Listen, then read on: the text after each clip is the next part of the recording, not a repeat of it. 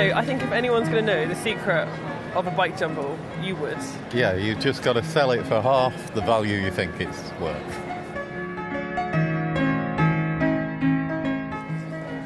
Thank you Ian. very much. That's me What is the secret of a bike jumble? selling bikes. What I try to do, I try to bring a load of rusty junk and a load of money, and I try to go home with more rusty junk and less money. Um, if I go home with more money than I've come with, I am totally distraught because it means I've had a bad day. So I think the objective is to buy rust and circulate rust and not make much money. It's full of old men.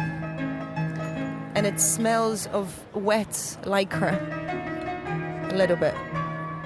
But it's nice. A lot of retro stuff that I don't need. It's cool. It, it's cool that I have a hobby.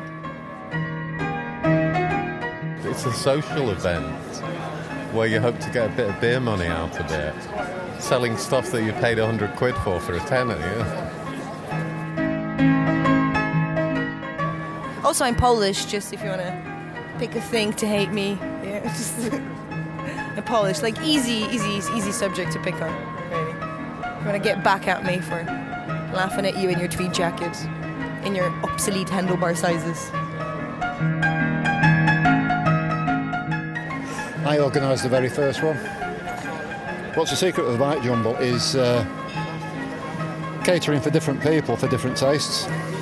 No, I'm serious about that because some people want a bike jumble for uh, the really old stuff, like you know that I'm into, and we have the Veteran Cycle Club stall across there, and uh, there's people that want that oddball bit for their sort of 1960s uh, machines to restore.